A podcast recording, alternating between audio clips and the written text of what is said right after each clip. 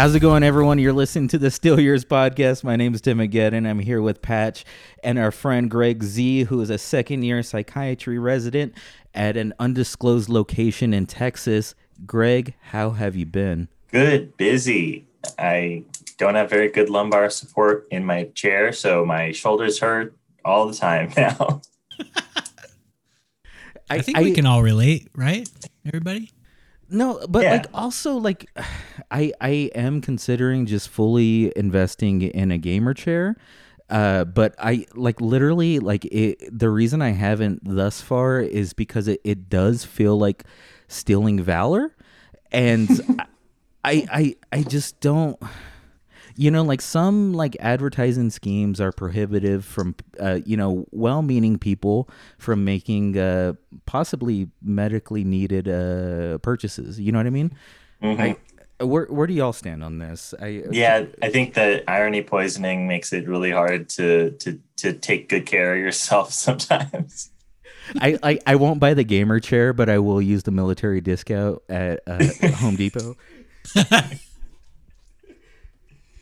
I won't buy the gamer chair, but I would buy the buy with that chair that looks like a scorpion tail that shoots yeah. a in front of your face. Yes. Yes. That is that's the level I would take it. yeah. I I like the ads because they're the demo, uh, like most dystopian things because there's like this rictus smile that each of the models has for some reason, but it's it's very unnerving. Of like, you don't need to leave this chair. You know what I mean? I oh, look up gamer chair ads. I don't know if I wanted to go down that road. I had tweeted a thing that was like the o- online teaching starter pack, and it included a gamer chair, uh, ortho- orthotic gloves, and like a um, whatever like beach headset thing that gamers use. Uh, and some of my colleagues use those headsets, and I can't understand a goddamn word they're saying. To be honest with you, I'm just like, oh yeah, cool, yeah, that sounds, yeah, that's a good idea. I think. Uh, okay, moving on. I, I went with I went earbuds. Uh, oh, just for background, so second year of psychiatry training and is uh, it, my program here is is what we call a clinic year or outpatient year. So uh, so I, I I strictly see people on in the like more traditional, like go to see your psychiatrist, discuss your medications, um, and, and things of that sort, and as well as doing therapy training. Um, but because of the pandemic, since July, I haven't seen a, a person or a patient in person in the same room as myself um, since June. And uh, so I sit in this room where I'm at right now, um, usually wearing like a button up shirt and sweatpants, just just gabbing away about whatever's going on with my patients. Hell yeah, dude. Business professional from the waist up. Mm-hmm. Respect. Make yeah, like a mullet of outfits.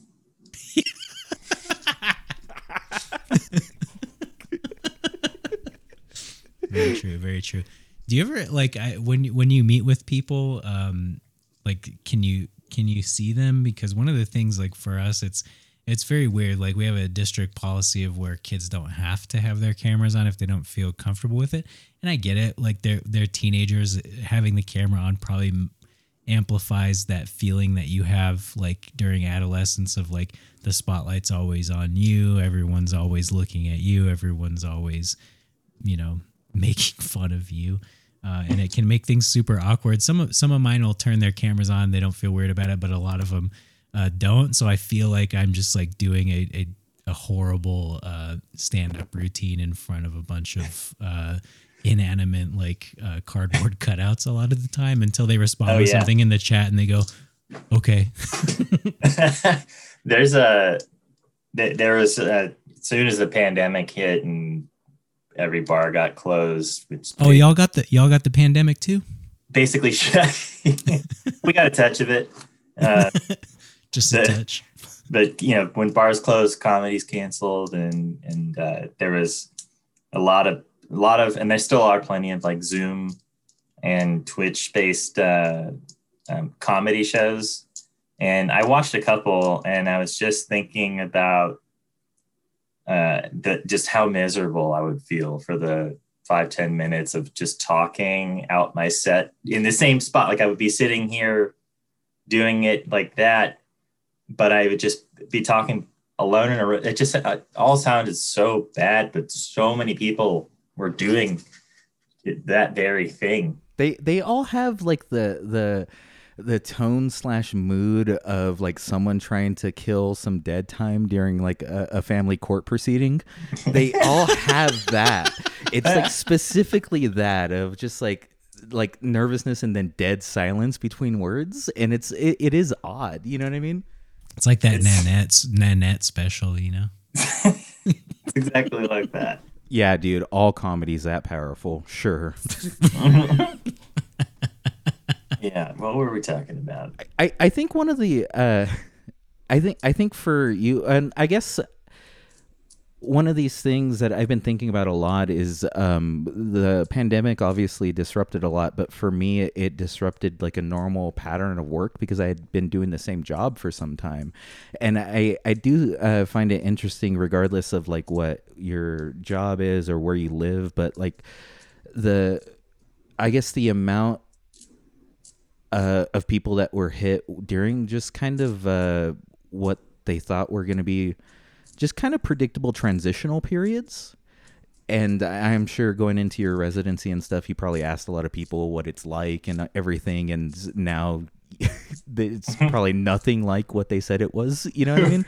right. How, how's that been? Or, or you know? Yeah, it, it's interesting because, well, one, um, the one thing I learned about myself is that I don't have a lot in common with other um, people in my profession in medicine in general as like my personality and interests in general. Yeah. And so when I can I, relate, I can relate. Whenever I, I'm also not I'm, like other girls. Yeah, you add a step with the world. Um, but I, uh, I just uh, will find myself hearing like, oh yeah, this this is how this works. It's not so bad, and this is how that goes, and it's good or bad, and then when I'm actually experiencing those things, I my my experience is so different that I I don't trust what most people say is their general evaluations for things specifically in my profession because it's just we our perspectives are just too different to to make any sense of what their opinion might be. Um, so I just hear kind of the objective elements and then try to assess it on my own. Um, but uh, uh, yeah so but then then when you look at the reality of what's going on now so the pandemic hit during my intern year when i was working in uh, i was working in the psychiatric hospital and uh, and it was difficult because we um, had to limit the visitation um, to like one or two people at a time to see our, see their uh, loved ones and and uh, that was difficult and then as the pandemic continued to escalate, I switched over because as an intern in psychiatry, you do psychiatric work, but you also do general medical work. So I had a neurology rotation in the hospital, and I had a emergency medicine and general pediatrics, um,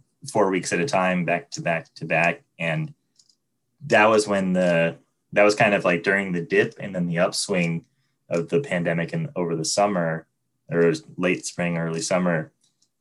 And so everything was different. So like on my pediatrics rotation, we would we worked seven days straight and then had seven days off. But those seven days you worked like 12 to 14 hours. And uh, so it was it was brutal. Um, and then but then like in the emergency room, there was a while where it was a ghost town because nobody wanted to go to the hospital. Everyone was scared of the hospital because that was where all the sick people were going. And then, uh, which people, is true, which is true. It's very true.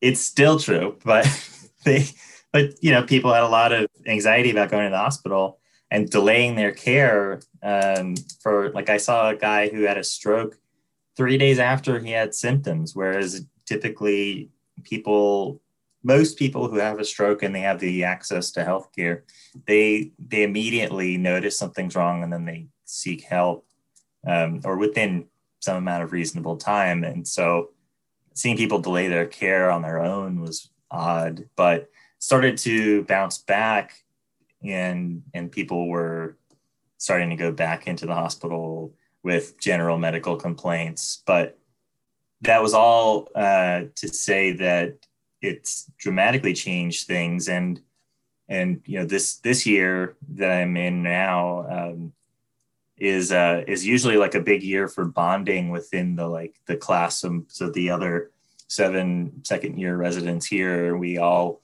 are learning how to be outpatient psychiatrists and learn how to be therapists and working with with child children and work with adults and geriatric patients. And we all kind of work through it together in the clinics. And we're all we're all siloed in our little homes now. And so we don't have that like cohesive um, bonding time that's kind of a big part of medical training in general to to build the relationships within your field. And uh, so some of these littler things that um, i'm starting to feel the burn of that i'm like i don't I feel like i don't know or i should know my colleagues better.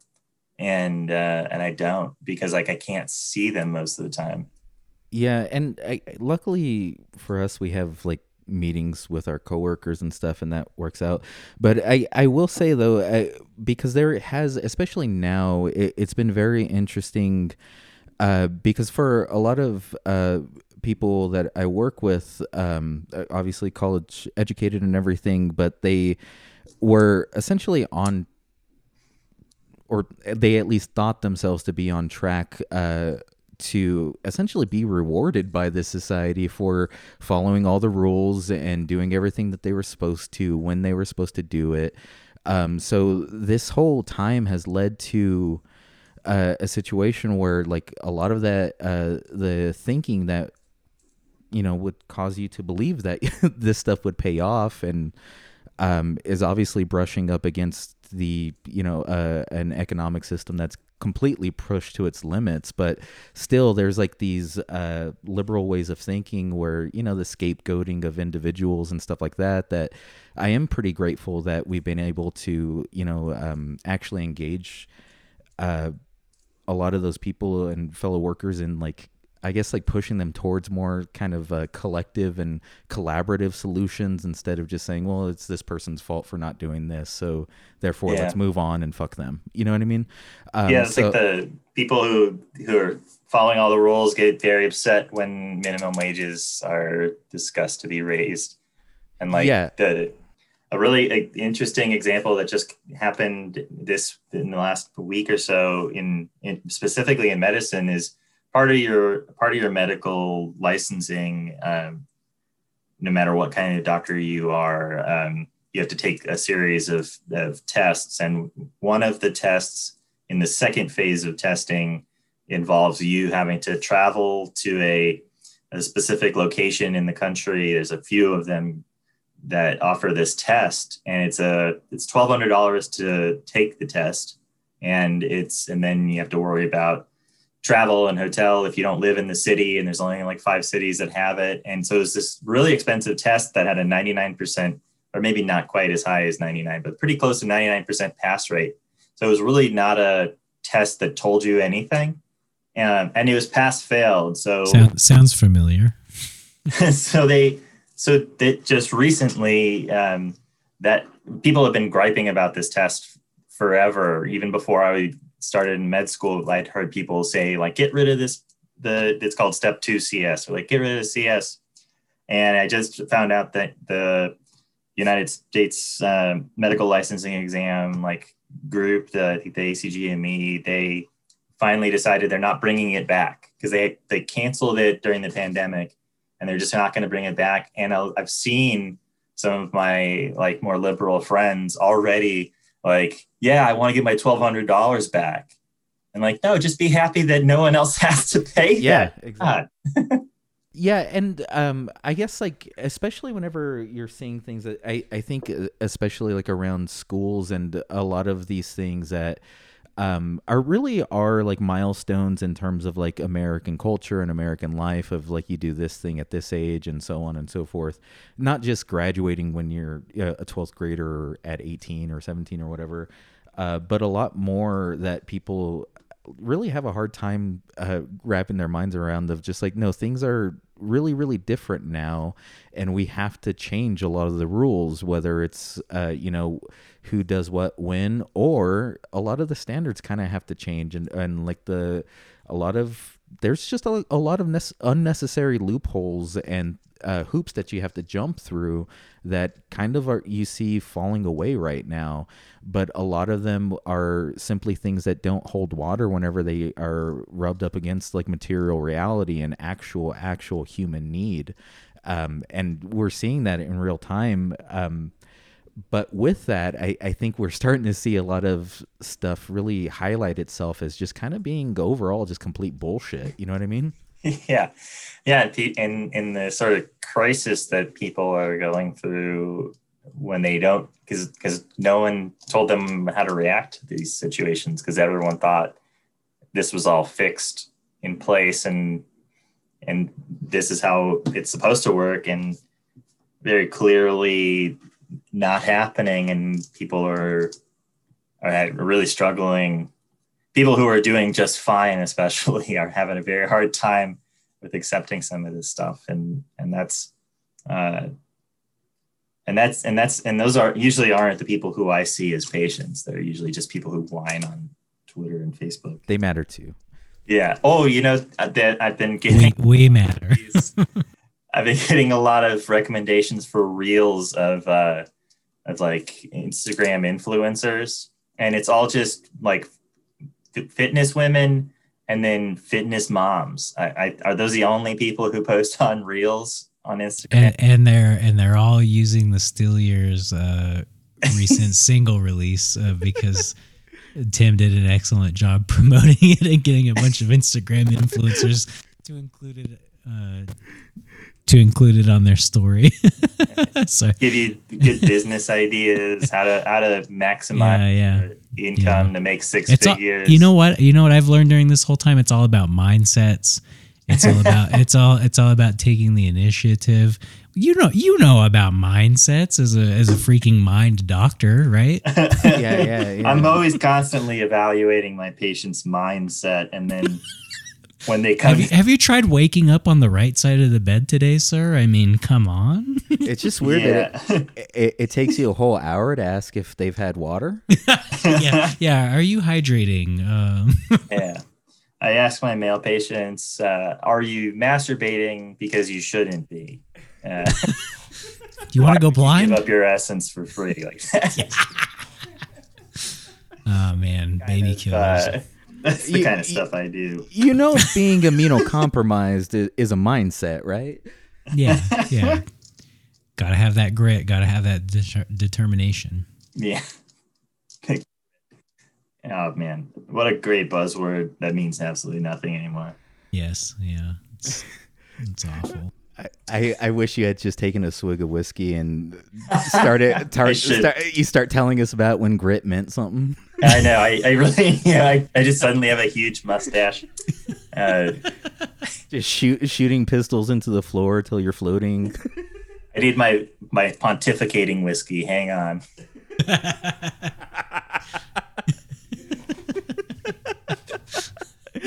I feel like that's a demographic setting for like the the IG algorithm. oh, for sure. Yeah. but it, I'm really... changing my Twitter name to the Whiskey Pontificator.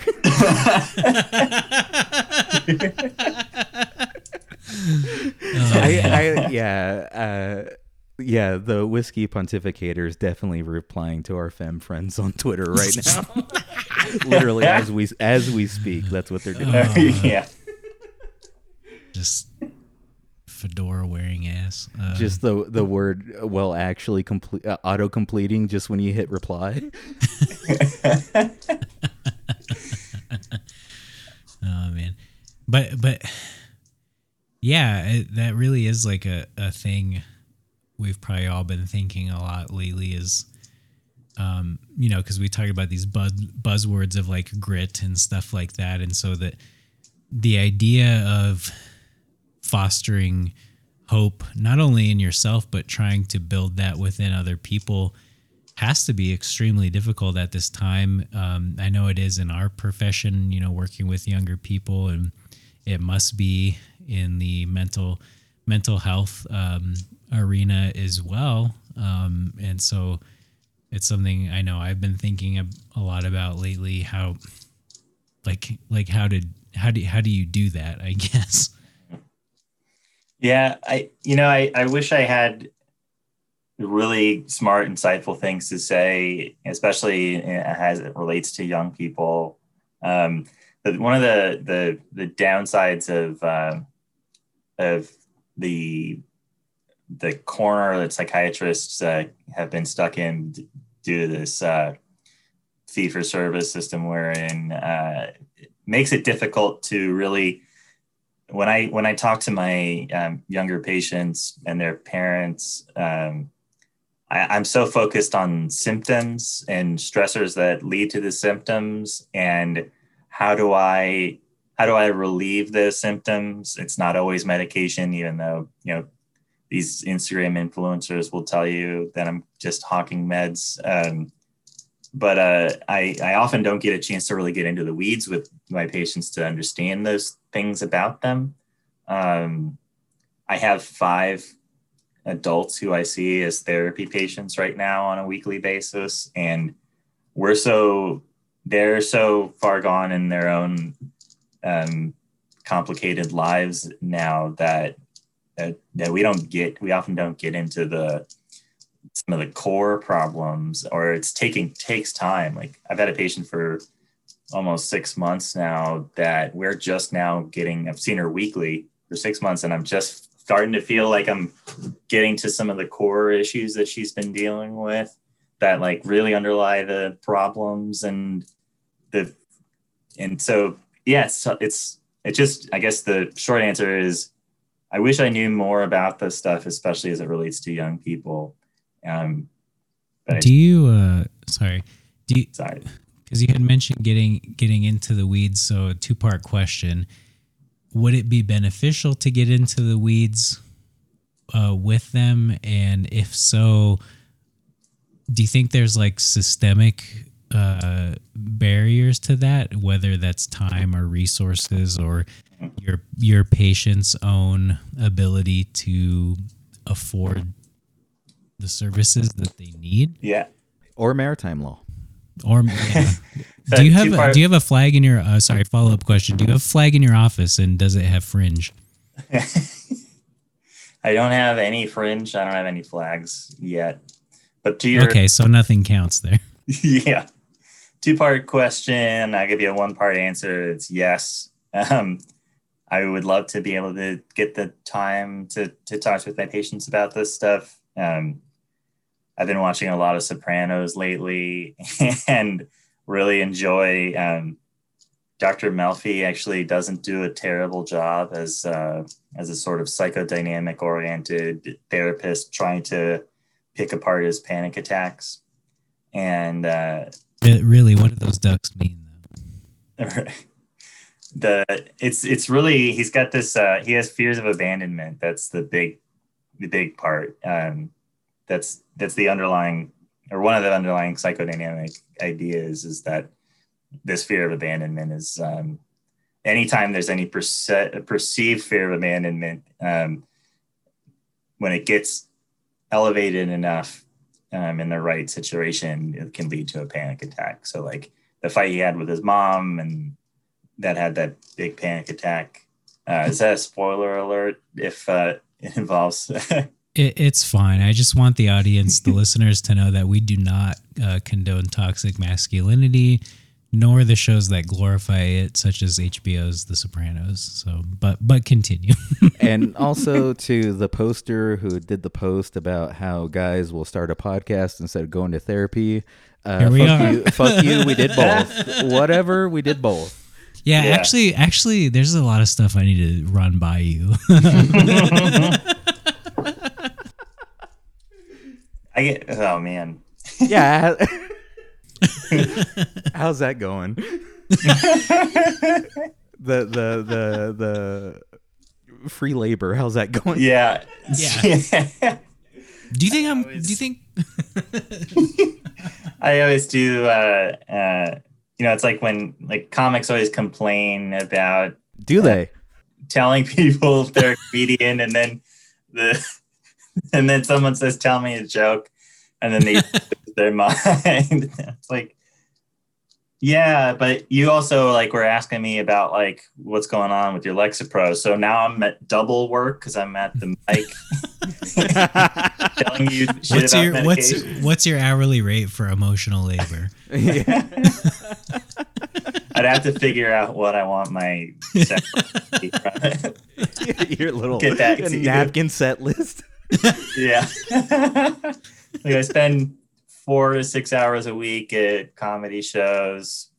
I want to make a million dollars a year. I don't know. Hell If that, yeah, uh, look, to, a, a modest crunch the accounting. numbers. I, I have an app called Robinhood for you then. Ooh, yeah, Just doing great today. Um, you know, investing in GameStop and such. I, I've been buying up GameStop, uh, GameStop stocks like there's no tomorrow. So, feeling pretty confident about that. Uh, I'm pretty sure that's how it works. You you buy high and sell low. So, Dude, that's all I'm doing. oh, uh, there's a second part to that question that we didn't get to though. The uh, Oh, right. yeah, Nice the, job. uh, the systemic part of it, because I, I, obviously there's gonna be like uh, barriers, and I guess I'm, I'm just curious about like what your, your thoughts are like overall on it. Um, Yeah, well, you know, there's there's so many elements of you know barriers to healthcare in general. Um, in, there's infrastructure, uh, racism, um, you know, class war, uh, all that cool shit that uh, if, that that that just makes accessing healthcare harder. And then the system itself, kind of with the history of racism, and then racism kind of still built into it, um, making it harder for people to if they get access to the insurance to allow them to get healthcare, are they getting good care from people who actually take them seriously and treat them well? Um, and and that, so those are those are all huge problems for us in medicine, and and then it's generally um, in medicine outside of our system too. Um, but uh, but then there's with mental health, you have the added issues of insurance companies don't like to pay for a lot of the stuff that we do, um, and and then there's a lot, you know, the stigmatization of of uh, of any mental illness, and you know, I I have almost once a week I see, you know, maybe 20, 30 patients in any given week, and and somebody says something li- along the lines of somebody with a diagnosed mental illness will say, "Well, I don't have that. I'm not like crazy or anything." I'm like, I'm not. I'm not throwing around pejoratives. I'm trying to figure out like what's going on so I can help you. But there's a little. There's there's there's all these. Um, there's the stigma of of mental illness and the general misunderstanding of what mental illness is. Um, and all of that and then and then add in um yeah additional like issues of access and and then you have issues of violence and um you know like we were we talked about earlier today about how like uh you know the perception of mental illness and how uh how that leads to police violence. And there's there's a much higher risk if there's um if you're if you have a a diagnosed or have received treatment for a psychiatric issue um, to have been murdered by a police officer in a interaction with one, especially if they have to enter your home. And Yeah. um, and interestingly, substance in, in intoxication and substance use history is not nearly as uh, high of a risk factor. And so when people mention drugs in these stories as a scapegoat, it's uh, it it's really disappointing because it's like clearly um, not supported by evidence. But uh, but so there's yeah, there's endless numbers of barriers for people to get good mental health care. But you know, even in our own system and where I work is uh, we we actually see more patients now because it's virtual, so people don't have to worry about transportation. That's what I was about to ask. Yeah, because one of the other, I, I think, uh, class barriers is even just transportation, especially in a place like mm-hmm. Texas, that you, you know, for a lot of huge, huge, huge swaths of land, either you have a vehicle or you're stuck at home, and that's it. There mm-hmm. are no other options to it. Um, so that was something that I was actually curious about because I, I think that there um, are probably some uh, services that are actually uh, getting to people simply because those people no longer have to travel for it. And mm-hmm. that includes like some people with insurance, but that may leave them so strapped for cash that they can't fix their car or whatever the fuck, you know? Yeah, I I I, I saw a patient recently who, um, because of their depression, couldn't go work for Amazon for a couple of days, and that cut in their paycheck and now they can't afford their CPAP machine.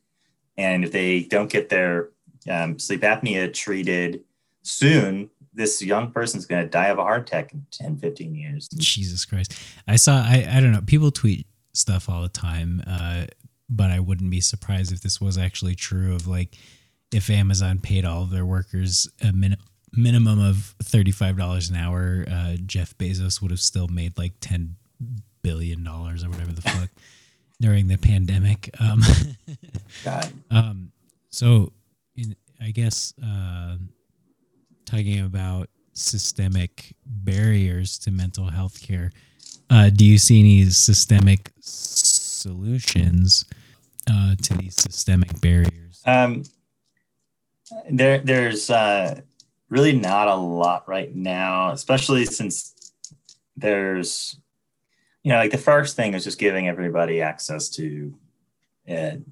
insurance so that they can afford any any of the care.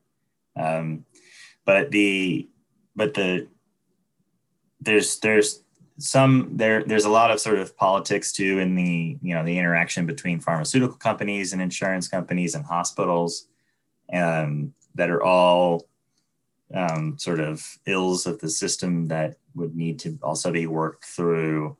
Um, but we, and then we also have um, all these other um, issues outside of that that are making it difficult to allow everybody to have access to good good care and and then you add in something like the pandemic and you know like we have here in in in Texas, every county has their own uh, mental health um, kind of authority, and the and so they they often have they have specific funding to to treat the uninsured um, uh, population in in their county, and the in the bigger cities they were doing virtual um, visits and telephone visits and not seeing anybody in person for a while, which meant if you didn't have a phone, um, you were not going to get to see anyone. If you're in a crisis, you might come to the hospital, come to the ER, but the ER is getting filled up by other people in a more severe acute crisis than maybe you had just run out of your medicines. And so people are getting lost in the shuffle there that um, um, you know, just like working through the pandemic, nobody really has a good um, solution to like how do we address this and do it safely. Um, but there, but I often don't even hear a lot of people talking about the fact that how big of an issue that is, uh, at least not in a way that involves a discussion of solutions. Also, I, I think it is like worth noting too um, that for a lot of this, uh, there's a stupid fucking meme of like Marx didn't account for dot dot dot, you know. Um, but truly, I, I think for a lot of people right now, because frankly, um, schools were desegregated at one point. At some point, there were some sort of uh, scheme set in place for working class people, or at least people who are uh, who can empathize with the working class, getting into college either by way of you know just you know be allowed in and it's paid for, or going into debt, which most of us did. Um, but essentially, there are a lot of people who are now a part of these different uh, industries and uh, fields that essentially don't necessarily uh, completely fit in with the program completely as it was intended. And for a lot of these things, and I think especially when we talk about uh, how mental health was shaped, if you're not coming in critical and if you're only reading the books in school uh, throughout your schooling, um, there's a lot of these different fields are set up to essentially get people well enough and uh, able bodied enough and able minded enough and intelligent enough just to fit into the economic system on whatever level they were. And so for a lot of this, uh, we are running into uh, the contradictions that arise whenever you have people starting to really value the human being and not just their uh, economic output. And for a lot of this, of like there, I think we're starting to realize very quickly is that there are no solutions within the existing system because of that. That's why they, we can't just look around because yeah, we're serving people who were never intended to be served. Um, and for a lot of that, we do have to start being a lot more creative in terms of um, what person to person relationships we need to start building because we're not going to be able to have the bigger, you know, corporation to corporation relationships. We can't do that. We can't do, we don't have uh, the funds uh, to have all of the technology to do a, bunch of different things. We don't have the capital to buy buildings to just start our own schools or practices or any of that shit. So we do need to put our emphasis on like what can we do on the person to person level. At least that's my opinion. But I I am uh, curious about that sort of thing. And regardless of what the field is, of simply running up against. Uh, what happens whenever the contradiction finally arises that oh we're functioning within systems who uh, simply did uh, or that were simply built on the premise that some people could be left behind, in fact, should be, so that the others could prosper. It's the same thing whenever we talk about, uh, you know, Medicare for minimum, all and the minimum wage arguments. Yeah. yeah. minimum wage arguments, or even the Medicare for all. Uh, the anti uh, Medicare for all argument that wait times will increase, and won't wouldn't that be so bad, as opposed to you'd be waiting. I, I would hate waiting for free healthcare. Yeah, but like the idea that, but the the reason the wait time would be longer is because your neighbors who didn't have access to healthcare are finally being treated, and that's who you're waiting behind. Is like the people who are getting treatment that necess- that weren't going to get it otherwise, and so I, I I'm curious. Uh, and I know I've been rambling now, but like what your thoughts are on this this moment in which so many contradictions are, are coming to a head you know mm-hmm. yeah I, the in the because i'm involved in conversations with um, groups like physicians for a national health plan and i was involved in the students for a national health plan as a med student and other organizations that that support um, like hr 676 I, maybe they, did I get that number wrong? Anyways, that's like the Medicaid expansion bill that gets proposed every year and shot down. Um, but uh, but the in in these circles we talk a lot more about um, because like the the general idea of like giving everyone insurance is is pretty much it's there and there are people who are like who are really invested in like crunching the numbers and doing like comparisons to tell the stories of other healthcare systems that might be comparable because you know one one really um, loose point that people try to make a, to to be against uh,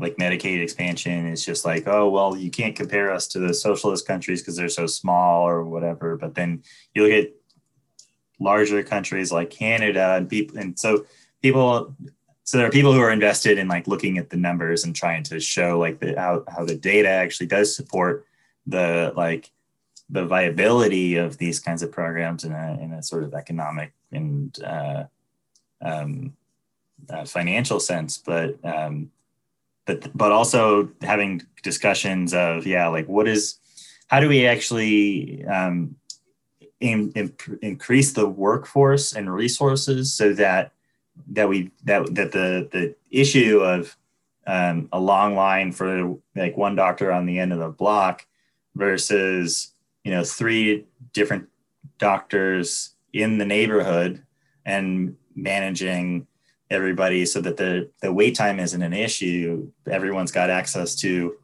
physicians, and so we're so we're training more and um, and we're kind of doing that automatically here because of the medical students make the government a lot of money because they, we, we take out so much money in loans.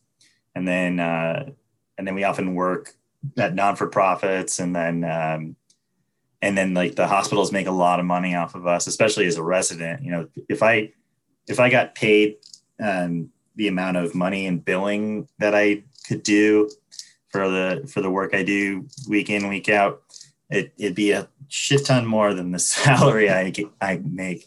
Um, but because i'm a trainee um, they they tell me I, I I get these I get this uh, still good wage obviously um, but you know it's still it's it's um but anyway sorry back to your question. Well I, I think also too but even even the fact that you bring up your pay and I, I think that this this literally might be one of the first times that a, a lot of people listening to this even hear uh, someone in the medical field or a health field in any way uh, mental health or otherwise mention their pay but the right. the, it, the idea even then though we could we could even just it, it's not exactly surplus value but there is the the idea that yeah the they are making more money than they're paying you and that's their profit but mm-hmm. all of that money that's being made in profit is money that could be saved by the people who are paying in the first place and um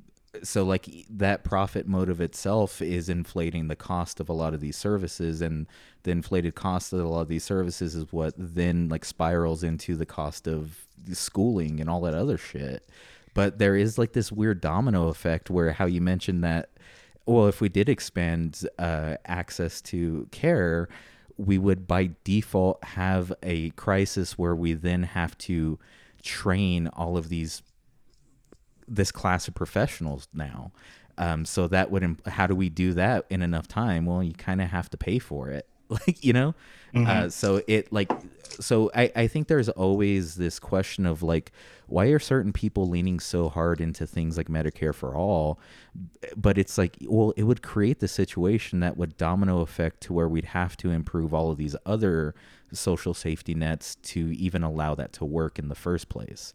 So, like, mm-hmm. one plan implies a lot of other plans. You know what I mean? Because it's all yeah. It, well, and then the one one thing people are, are which is kind of a really neoliberal approach to this. Um, we love it. Go for it. Question is uh, and and a lot of a lot of uh, especially resident physicians are furious about this um, as they're starting to see it actually happening. But the but there but there's this um, this emergence over the last five ten years of, of, of nurse practitioners and physicians assistants, um, mostly nurse practitioners, but some PAs are guilty of this as well. But they're they're being um, given a lot of um, freedom to to function as if a, they were a physician. They're making a lot. They're they're making less money, and they're um, and they're significantly less trained. Um, and there's another, there's heaps of research to show that um, that to su- support a nurse practitioner, or a nurse practitioner is a, a valuable member of the, the of a medical team in general, and and is a helpful aspect of the of providing healthcare, but the but this weird shift to just elevating um, these advanced um, practice providers to essentially to the level of a physician with like a fraction of the training just because it's cheaper like yeah just so much cheaper to do it that way and you know states like new mexico um, out of desperation gave um, nurse practitioners the ability to run practices independently. Yeah. And, um, oh, I didn't know that actually. And it's uh, it's it's it's good for basic pr- patient problems. Um, yeah. Because it's like it's stuff that a medical student could handle, but the the downside is like when it, anything gets mildly complicated and it things get complicated really quickly and often unexpectedly in medicine is a hard lesson I've learned this year. And um, and and so it's it's worrisome when you think someone who doesn't have enough training is is going to make mistakes and people are going to get hurt because people with a lot of training we still make mistakes and hurt people and so uh, it's just a it was a i think you know there are other states who have also done this for nurse practitioners but it's a little worrisome that they're this is this is the route they're going to take where they're just sort of like undercutting everybody and yeah. and, and and and then doing and and doing a great disservice to to people who need the services from healthcare professionals i think we see a a similar kind of parallel thing in education as well where we have a shortage of qualified teachers uh, predominantly in special education. Those are arguably our students who need good teachers uh, the most. Um, but those positions often get filled by long-term substitute teachers, and this isn't a knock on them. Certainly, the same way you're not knocking um, physician physicians assistants or nurse practitioners, yeah. um, but it's but it's people that um, yeah, and, and, a lot of them had a career in, in education before, but they don't necessarily have the same level of of training, particularly in special education, and the same um, knowledge of the you know the current research um, that would support positive outcomes for students, and in in your profession, the the same knowledge of uh, supporting positive outcomes for patients. Um, so so I think we see a lot of parallels where. Um, you know both both of our professions for one reason or another where whether it's the affordability of actually going to school to get that uh, uh, um, uh, doctorate degree in medicine or whatever the case may be what, whatever is keeping people from achieving that level of um, of certification we are kind of patching over gaps that are being caused by those kind of neoliberal appro- approaches to creating uh, competent workforces. Um, and, and it, this, I'm, I don't know how this plays out in, in other in other professions, but I, I definitely see parallels between the medical profession and the education prof- profession in terms of, you know, we we fill in the gaps with with people who are in many ways less qualified, and the people who need the services end up being the getting end up getting the short end of the stick. I guess. I, yeah, and I, I do want to just kind of um, because I, I, I feel like this is something that both the uh, y'all would underscore gladly, but um, just to not confuse uh, the level of someone's training with their capacity for being trained, because Absolutely. they're yeah. They're, I, I, didn't mean, I didn't mean to imply otherwise. No, no, and you didn't, but I, I could see someone listening in bad faith uh, jumping to that bad conclusion. Uh, but I, I think that that's worth bringing up specifically because a lot of these things ultimately they show a, a disregard for the field in which they're taking place, uh, whether it's uh, staffing a classroom with an undertrained teacher who is capable of being trained further. And I, I think that that's important to. Um, to highlight specifically because one, it undermines a lot of um, the uh, liberal um, bad faith arguments that kind of just are meant to stifle, uh, you know, progress in terms of work relations. In in my opinion, um, that's how they run interception for the ruling class. Uh, but also, it, it does show a fundamental disrespect to the worker both the trained one who's not getting that job because it just doesn't exist, but also the undertrained uh, worker who's doing the best that they can given the training that they've had. Um, because that worker, whether it's in the medical field or or uh, education or any other field, that worker, that human being, is worth the investment for them to reach the limits of what they're capable of offering to society. And if they're showing that they are able to offer more to society, then we need to fucking invest more in them. Uh, because they've made that choice. They're not being forced to. They're, you know, they're making that choice to offer these services. Um, and it's a damn shame that that, that choice isn't being respected by act- literally investing resources into them. Um, Oh, yeah, yeah. and we definitely have some of that in education. I don't know what it's like um, in the in the medical field, but um, initiatives through through our our unions and stuff to um, make it easier for people who maybe got into the profession uh, of education as like educational assistants and other like related um, kind of supporting staff roles uh, to parlay that into like a, a a teaching degree to where they can then you know advance their their knowledge and and ultimately their their compensation and their abilities and all that so i, I don't know and I yeah. know that In Greg, with- medicine, it's oh, your question, Tim. I was literally gonna just segue to what I think you're gonna say now. So go for it. So it We've talked about a few of them before. you can cut me off if you want, but if I'm not answering your question, but medical, uh, like specifically physician training itself is um, is so prohibitive uh, for so many people too, and and so you know, getting getting the education to become a, a, a PA or a nurse practitioner is also more affordable. It takes a lot less time, and so so uh, you know, so it's it's I, I think there's there's not a lot of specific bad actors in the world of uh, in these in these places doing who are who are you know nurse practitioners who are just trying to provide as much care as they can within their scope of practice. Or But, uh, getting like a quick buck, so not doing the time for medical school. That's not the choice they've made.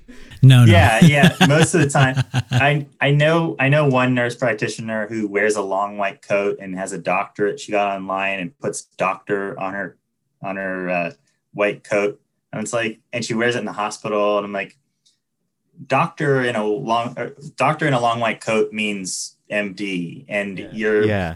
especially in a you're hospital yeah. you're like you're just you're straight up posing in the hospital, and this is terrible. This is a bad look. damn po- poserism poserism exists in the in the Oh yeah. Yeah. Well, the, the because of the because of the, the the shitty culture, they call it stolen valor, of course. But Yeah. uh, yes yes yeah, yeah. but and uh, I'm sure their their default uh, is Comic Sans and their their Gmail messages Oh, and right. shit like that, for sure. you could guarantee that. But uh, but yeah. So so but to the point of medical training to, to become a physician specifically, it is.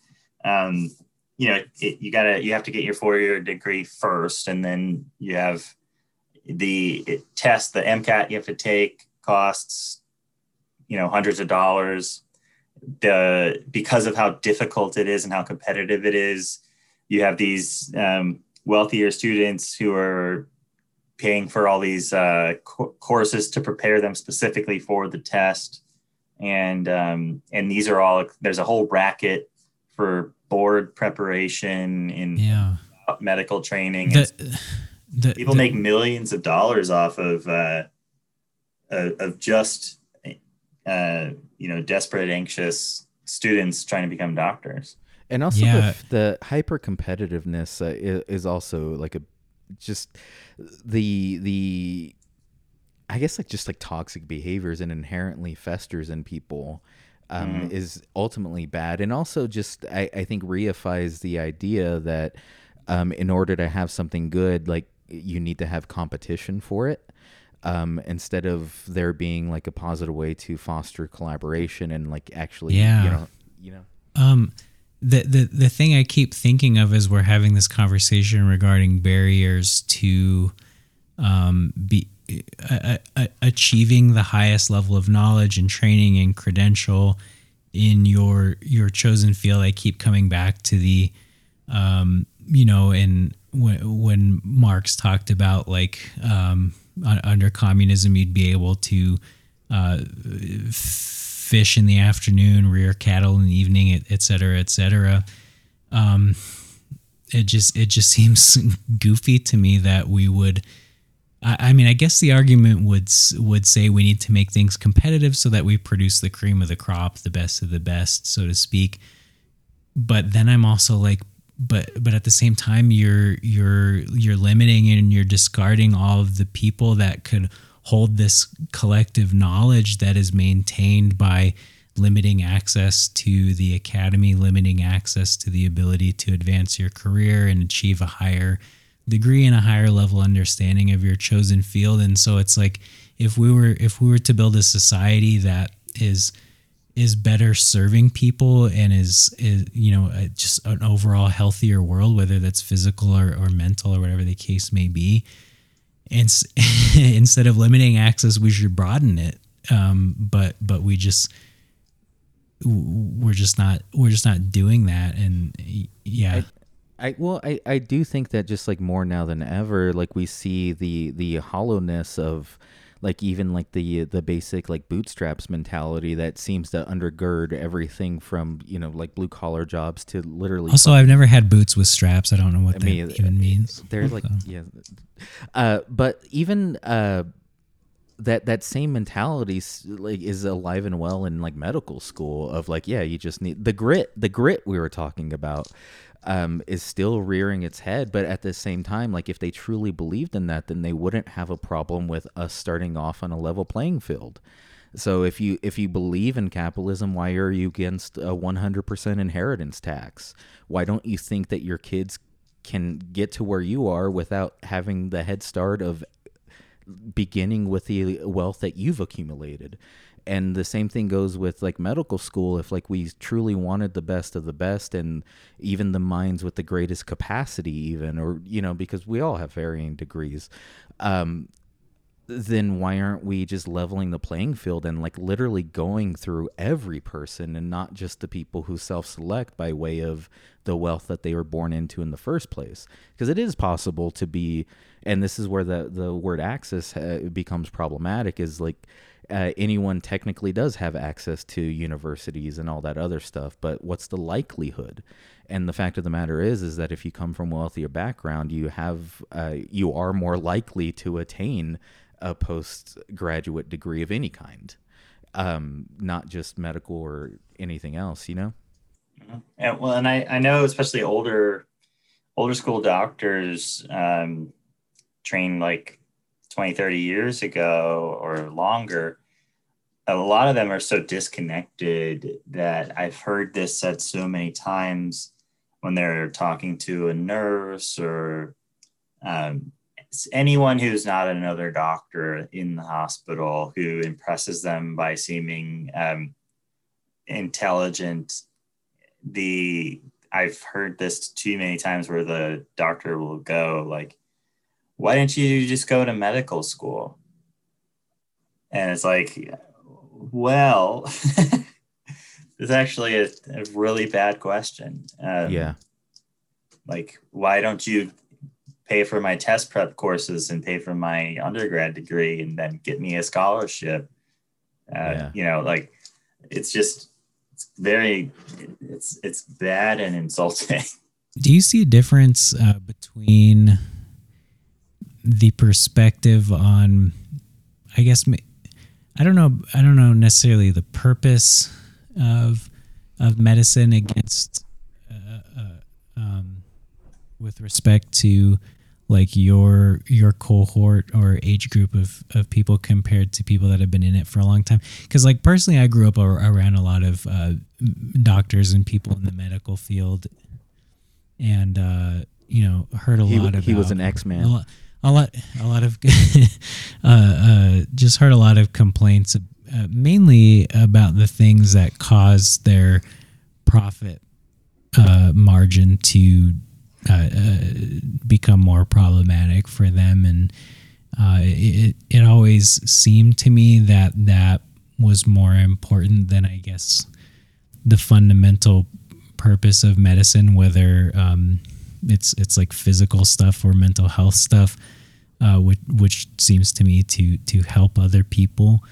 Um, so I, I don't I don't know what what do you think in, in terms of like how people of like people are in and around our age, let's say like late twenties to mid to late thirties, kind of view their purpose and I guess stuff like that. And yeah, so I'd say in in general, um, there's there is a um, the sort of the newer generation of of doctors in training right now are are far more aggressive in general.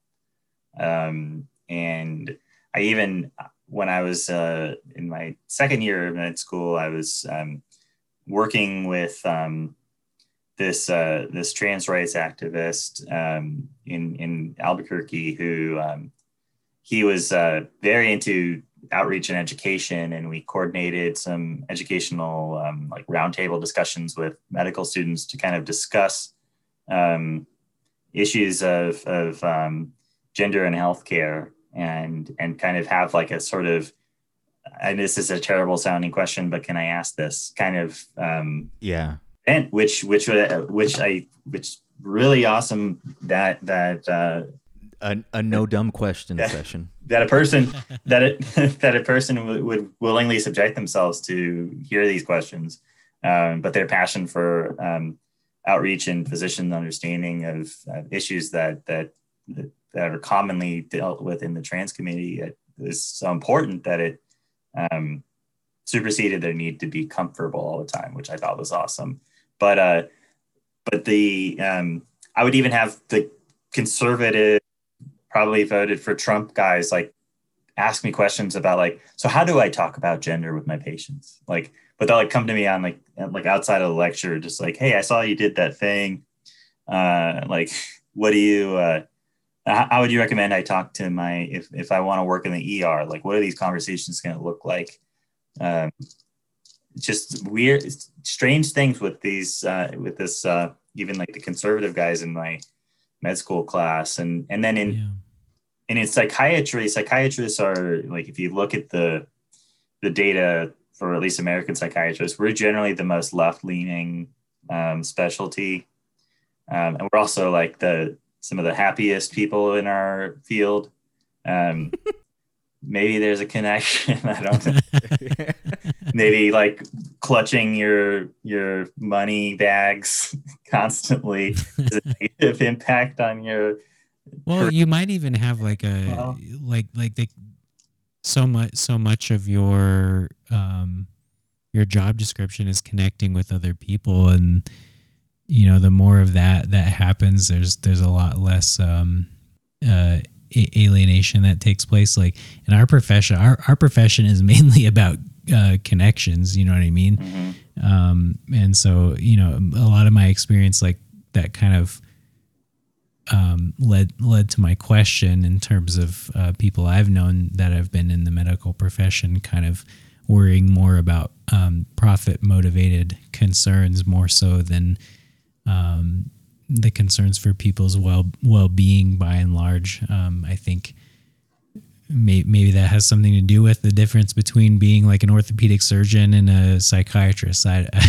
I don't. Uh, yeah, I also too. I, I I just before sorry. I I do want to just kind of interject with like the the idea that even just the debt that goes the hefty debt that goes along with medical school and things like that it is itself a, a disciplining mechanism and it yeah. disciplines you into behaving in a way that fits better in uh, fits in better with a, a profit driven society and so yeah. even just that like uh, whether you like it or not it, it does like discipline you into thinking the way that the world wants you to think even in this situation. Yeah and yeah. also i don't i don't mean to imply that these people are like you know bad bad or, or selfish or anything but it does get back to that like being disciplined by the market and being disciplined by a certain type of system it, it molds our way of, of of thinking so. Yeah.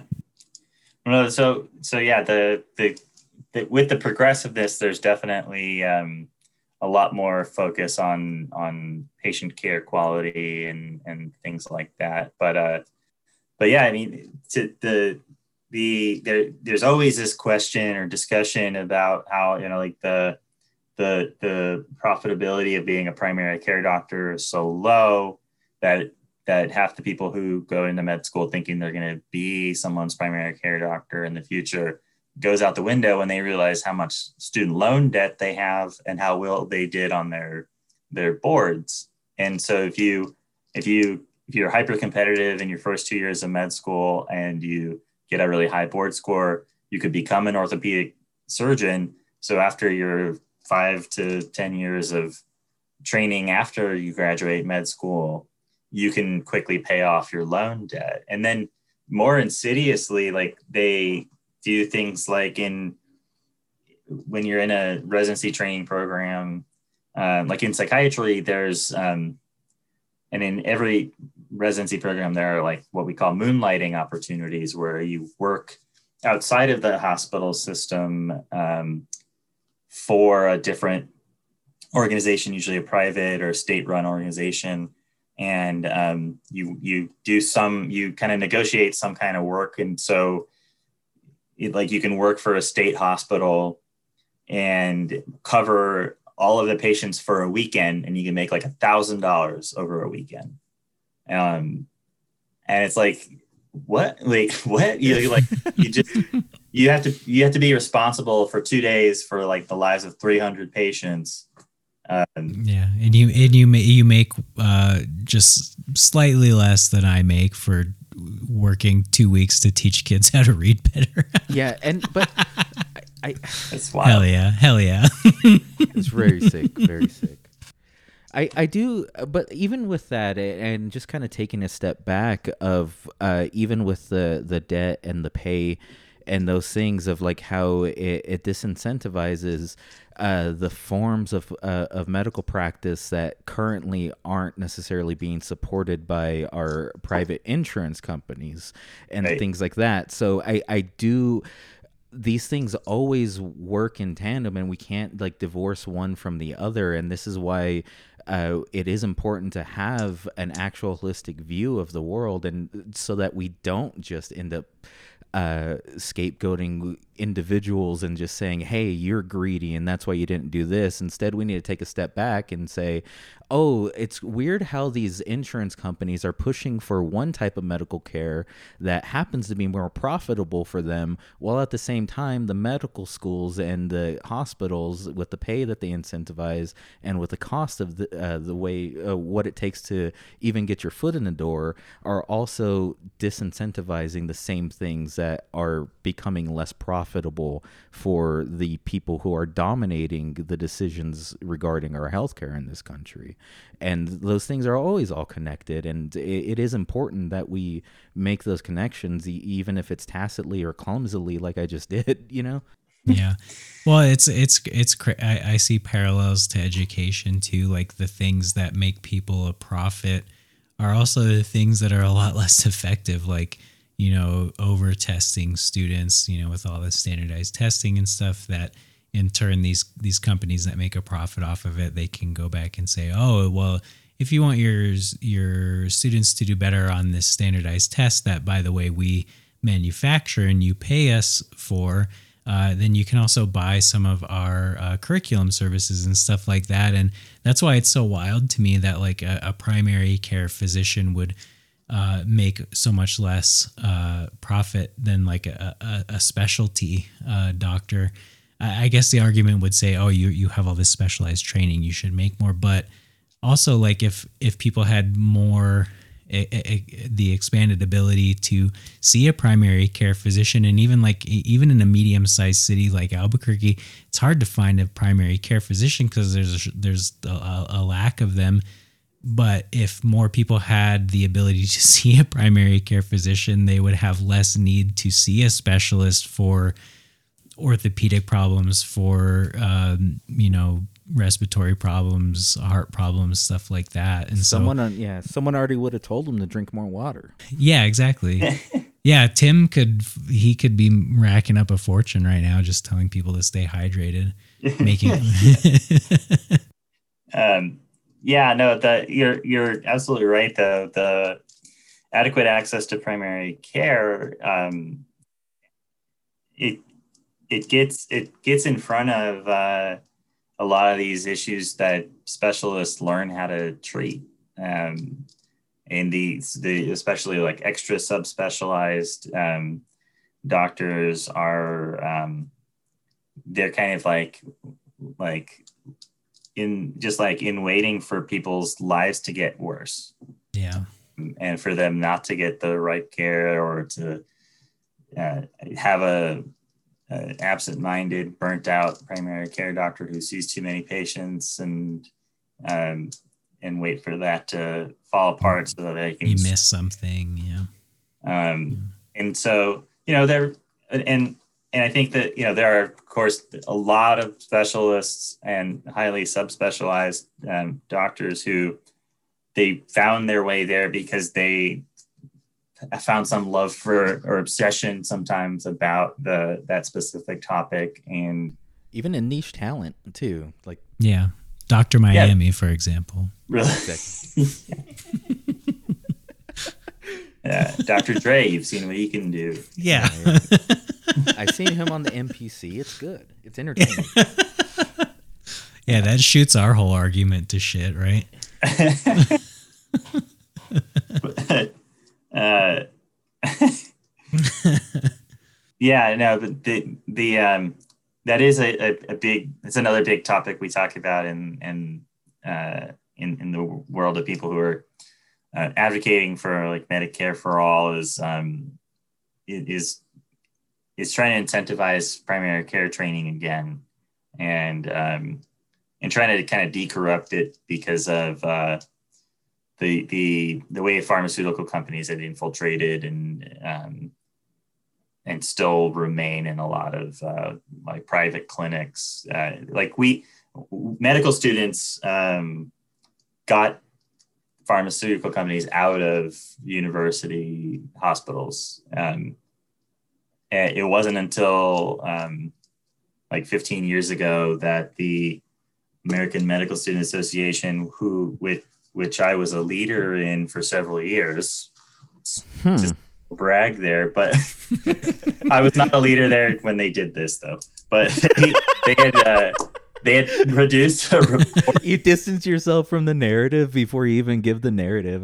well, I just I'm just I'm just mostly jealous that I wasn't a part of this because oh, they okay. they produced a report. Uh, they, they made it was called a report card uh, for their what they call the PharmFree campaign was to get pharmaceutical companies out of um, teaching hospitals. And they uh, out of the most damning piece of data that they found because they're looking at policies for conflict of interest things like that. And and uh, the report card graded every university hospital um, in the country and and harvard got f i believe. And so once that happened everybody clutch their pearls because they, how could you possibly on Harvard? What is going on here? And they're yeah, like, oh, the, they're corrupted by pharmaceutical. The, the slave owners who founded it were turning in their graves. but uh, yeah, I so I'm really jealous that I wasn't a part of that sick, um, yeah. piece of of uh, that organization's history. But I'm still happy with what I did with them. But whatever. Um, but, but yeah, so so there's there's a lot of um, there's a lot of stuff uh, that that's going on. That's like a lot of like uh, um, swept under the carpet of of also kind of m- making barriers for for for allowing people to feel comfortable financially going into primary care. Yeah. Um, and then and then creating a, a, a, sufficient primary care workforce to care for all the patients who need that.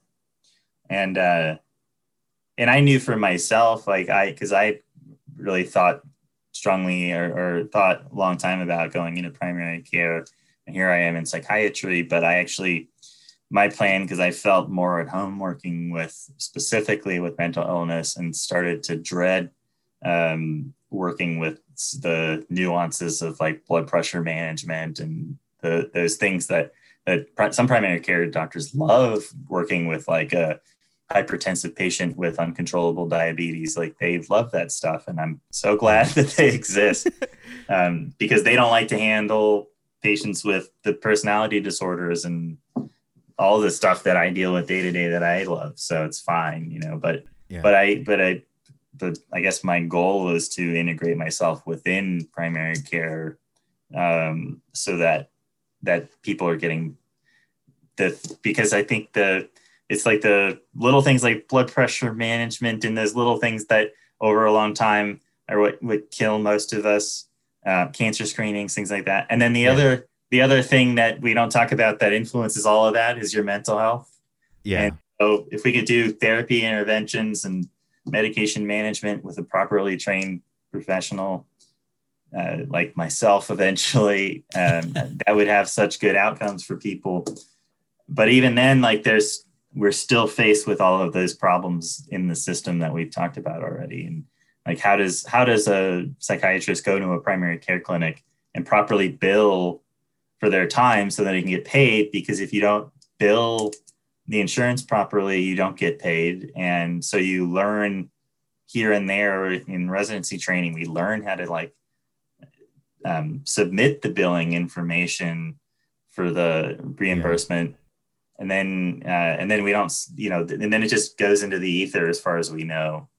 Yeah. Uh, well yeah and and a lot of that stuff too is like intentionally pretty mystified of like it's just a complete disconnect uh, of the individual p- actors that are involved of like there's all these mitigating factors essentially to depersonalize to dehumanize a lot of the process that goes along with like the money side of it. And yeah like the charge master. Have you heard of the charge master for hospital billing systems? No but i think i i have my second twitter name now. Uh, the charge master. Uh, the charge master. The um, charge master. Yeah master yeah. dollar sign no, no gods no charge masters but but yeah the charge master basically um just generates the prices for everything in the hospital. And so uh, there's some like math to it, but it's it essentially can it can arbitrarily charge insurance companies or send the bill to the insurance for whatever amount of money they want. You know, that's like when people show their bill and it's like, why was it fifty dollars for a Tylenol? It's because the charge yeah. master decided it. yeah, I, I, I encountered that firsthand. My my first job was in materials management at a hospital uh, when I was in high school, and I remember what seeing like yeah. I w- I wasn't managing the materials. I was simply oh. printing out reports from the floors of the hospital and delivering the needed supplies. I simply but, hit the burr button on the money machine. I mean, honestly, yeah, I would click a button and it would literally put out a report for me to tell me what to do. But uh, um, but but I remember the first time like like seeing that like patients were being charged like like five dollars, which isn't that much, but five dollars for a, like a like a band aid bandage, like a simple bandage and shit like that. Just like, and that was the fr- I was like, oh, none of this makes any sense. How I found that out, we used to go we used to go skate in front of the hospital in the the town I'm from, uh, but we'd go to the top floor where the geriatric ward was because they didn't put a lock on the uh, freezer where they kept all the ice cream. So we would go. but one day uh, we were just chilling in there eating the ice cream because we already had a plan of like someone walks in, you act emotional, and we'll be like, "Yeah, his grandpa's down the hall. We're just here to support him." nice, nice. Uh, Working at a hospital like that was tight though, because uh, I there was one of my classmates worked in the cafeteria, so he would hook it up with free uh, burritos. That's tight. Uh, tight. and then like every everyone else who worked in the materials management department were like ex uh, gang members. Hell yeah. Who were super chill. Like they would make fun of me for being like a dorky like white kid or whatever but they also taught me like how to clock out uh, late and early and still receive like a f- credit for a full day's work. So that was pretty badass. That's tight. That's that's real solidarity, people. that's oh, pretty cool. oh, I was gonna say is on the door to the freezer. We didn't notice it till like the third or fourth time we had you know gone up there for snacks. Uh, but they had the prices printed on the on the door, and it'd be like I was like eating a little like cup of uh, swirl ice cream and then like looking at the thing and be like, oh, this is 12 bucks. Yeah. but yeah, I, I mean, Jesus Christ, I've, I've been like, we've been on the receiving end of that, of like medical billing and it's, it's oh, yeah. a fucking nightmare. Like it's, it, it sucks. Like it, it, and it makes no sense. It's like, you know, I, I didn't intentionally, get cancer or whatever it is, but now I'm stuck here well, footing even, the bill for it. And it, it makes no it makes no goddamn sense. Also, but the the billing aside, though, the the amount of uh, uh middle persons, thank you, uh, yes. uh, involved in in that in that of like I, I I remember like tons of times that we you know we were all gonna hang out and then y'all would be literally too fucking tired from being on the phone with all those assholes all day like yeah you know like it, it's in, it, it's wild like how much you have to go through just to secure the shit that you had already paid for you know what I mean? And, and, and it's all being done to maximize fucking profit. It's not being done to maximize your healthcare outcomes. It's being done to maximize profit. Like just going through the experience of like uh, my my wife's doctor trying to switch up a, a medication to help with nausea from chemotherapy and like it just gets left up to the decision of someone at an insurance company deciding okay what can we and can't we cover? And like we can't cover this and uh, there's no reasonable medical explanation from it or, or for it sorry. So it just it, it's entirely motivated uh, by profit and it and it sucks. Even as even as people who are relatively like lucky to have like a, a government job essentially with with benefits and stuff like it, it's it's just fucking absurd and and can be very demoralizing and i can't imagine mm. what it's like for people who have less less means than like I I do personally. Yeah, I mean, I when I my first year of med school, I got appendicitis and uh, ruined my credit because of the medical bills. Yeah, I, I, I I was there for I was there for like 14 hours total from when I showed up to discharge, and E- equal, equally bad. Um, when I was in third grade, I had appendicitis, and I missed the field trip to the Carlsbad Caverns. Oh man. Yeah. So yeah, man, check your privilege, okay? for real, we should put this behind the paywall so we can raise money for a little field trip to make up for that. Um, I do want to go back for, there for what you missed out on. Uh, the one thing I don't think we've talked about that I kind of wanted to get your opinion on, uh, Greg, is uh, we talked about this a little bit before the show, but uh, working in mental health like what it like do you see do you see mental health as more of an individual thing or like is is it something we like should be more responsible for socially um and when you know we hear people talk about like my depression my you, you know and, and it seems to be very individualized and it certainly is and there are certainly like um you know uh, uh, chemi- like chemical factors uh, and like mm-hmm. mental health is definitely a real individual thing but like what what's your take on that as far as how much should it be a social res- like in an ideal world how how yeah. socially responsible should we be to each other for those things? How much could we mitigate the effects of of, of mental health issues by you know through through social means or, or otherwise? Just kind of curious about that. Yeah no i, I think um there there's it, it's naturally it's complicated. There's certainly you know as you're saying like there's the biological elements of of um of mental illness.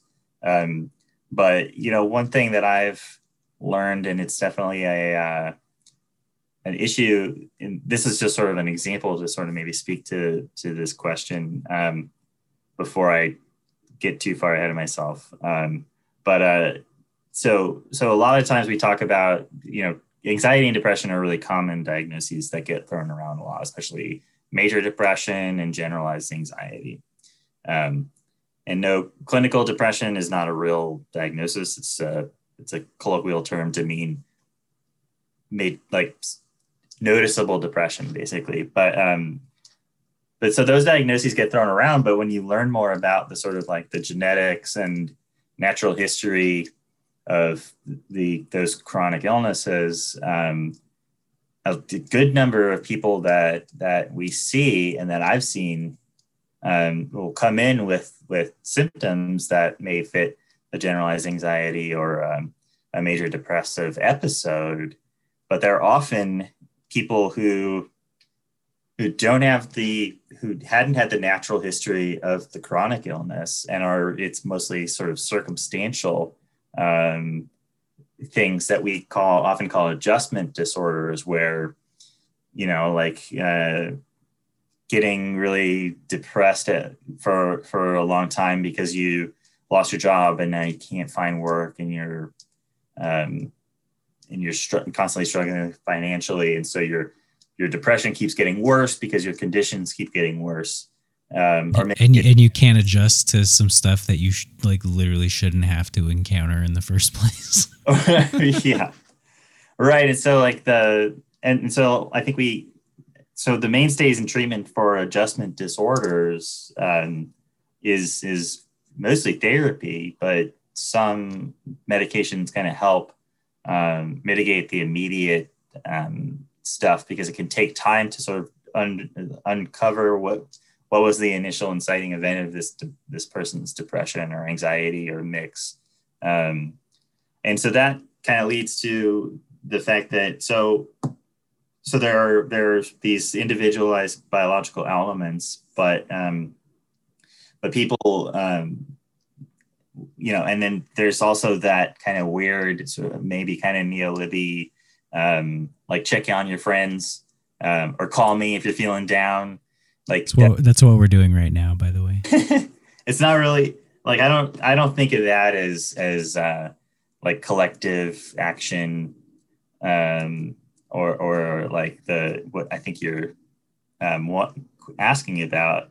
Um, it's more of just building stronger communities and um, and and you know making like just having conversations with people about their feelings people going to therapy and being comfortable with it having more and more open conversations about all of this stuff are are like little ways that you could put on like a billboard i guess to have a more honest uh, approach to to some of this stuff but um, there's there's a lot to just um, people coming together to um, it, that helps sort of facilitate the um, the relief of a lot of these stressors that lead to mental illness and, and psychiatric diagnoses. Yeah, and I, I think even just like connecting that uh, a little bit more to um, Patch's question of even like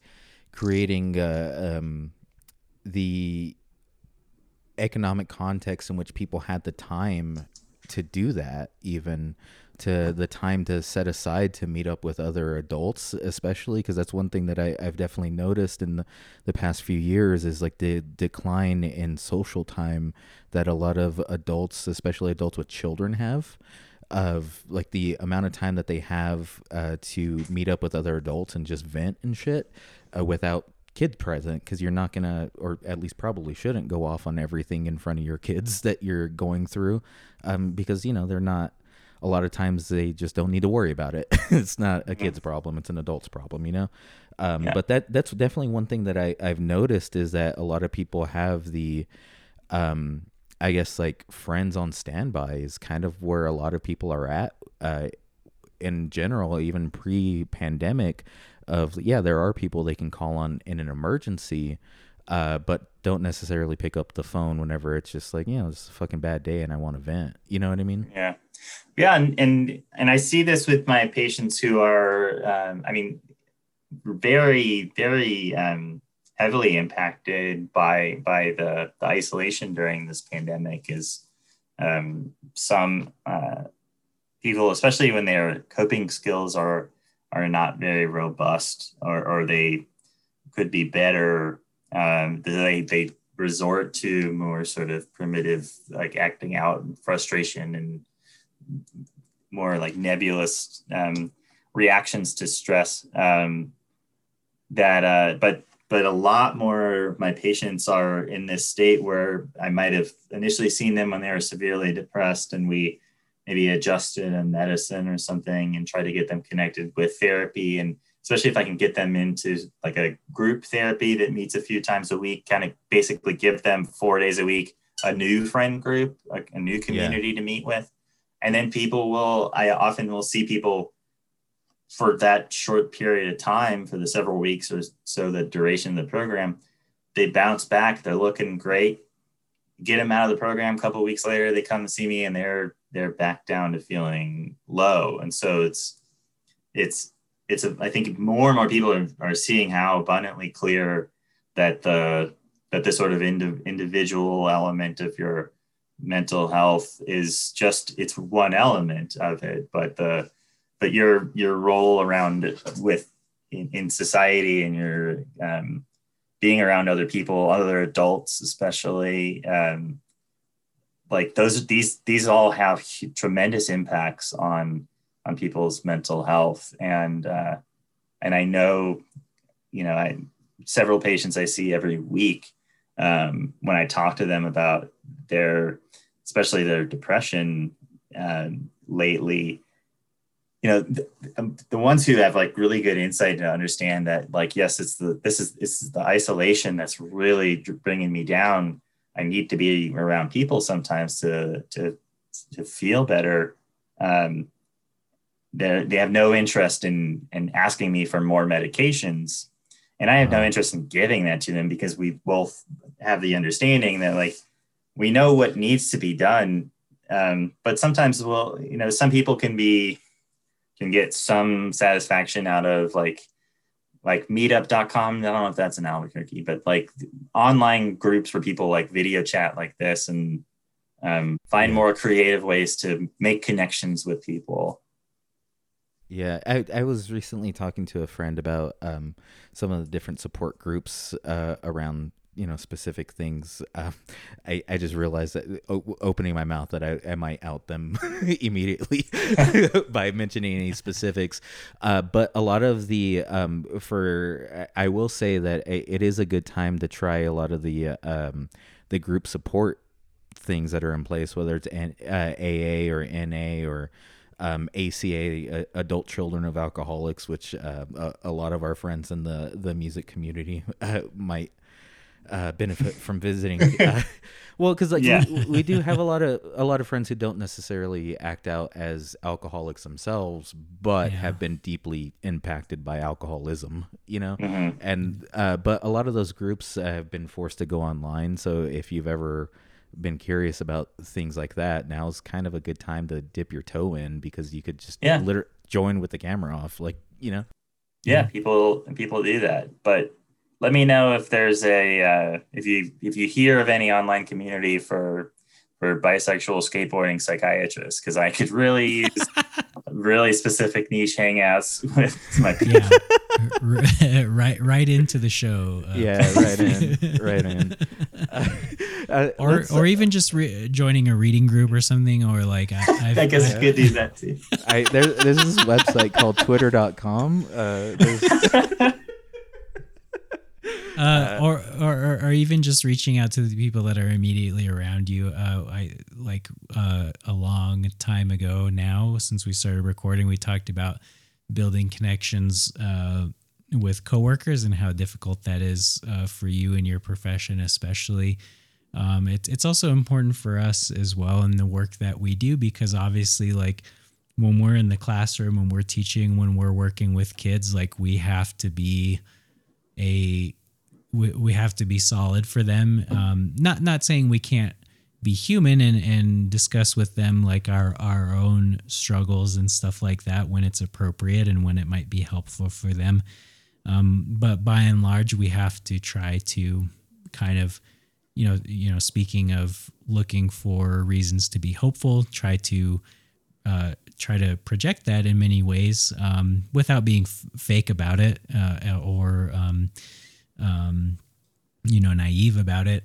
Um, but but it's you know, for me personally, like being able to have the time, whether it's in in meetings or just having quick um, discussions with uh, coworkers and stuff, finding that time to to find things that we can ag- agree on and like build solidarity around is is very very important. I can't imagine how important it would be in the mental health profession because you're having to be a strong base of support for so many people. And it's like you you need that as well for yourself as do your coworkers. Um, and so like just for anyone really like you know your your your work is often a place since we have to be there unfortunately for better or for worse uh, you know, it, the choice between that or starving. We, we, we're going to be at work for a large portion of our lives. And so finding things that we can uh, connect around, whether it's like stupid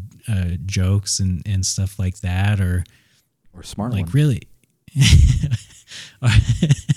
or really anything like it's it's it's super super important and, and i i kind of personally feel like um we have to constantly and consciously work against becoming isolated. I know for myself personally, I have a tendency towards isolation and I catch myself in that all the time. And whenever I delete my Twitter account, it's because I'm going through this like it happened so many times this week.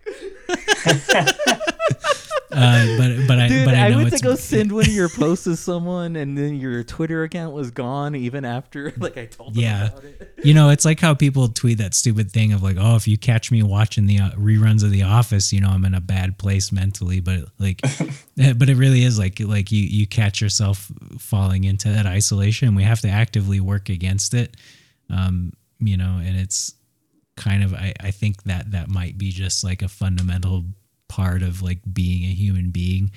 Um, but but it's but it's important and and it's uncomfortable but the more you reach out the more you build connections with other people and support networks with other people. And um, we need to we need to work really hard to get past that isolation that is kind of um, uh, indoctrinated or, or or cultivated within us because we live in a, a an isolating kind of society. Um, I, I, we, we have been going for a while. I just noticed. Oh wow! Uh, Holy shit! yeah. Uh, i- if uh, y'all are cool, we could wrap up there. Uh, Greg, uh, Avi, you're gonna be back on at some point, probably soon. Oh yeah. Uh, if that's okay with you. But uh, anything you want to say before we go, other than drink Uh, more water? Um, Just you know, if you're feeling sad, text your buddy. okay. no, I don't know. Uh, just uh, uh, thinking of other bad advice. Um, I don't know. I'll I'll give something next time I'm on. Hell, Fair hell yeah! All right, right on, man. Well, uh, we love you. Thank you for coming on, and uh, thanks for being. Yeah, this friend. was awesome. Thank you. Yeah, thanks for having me. Oh, anytime.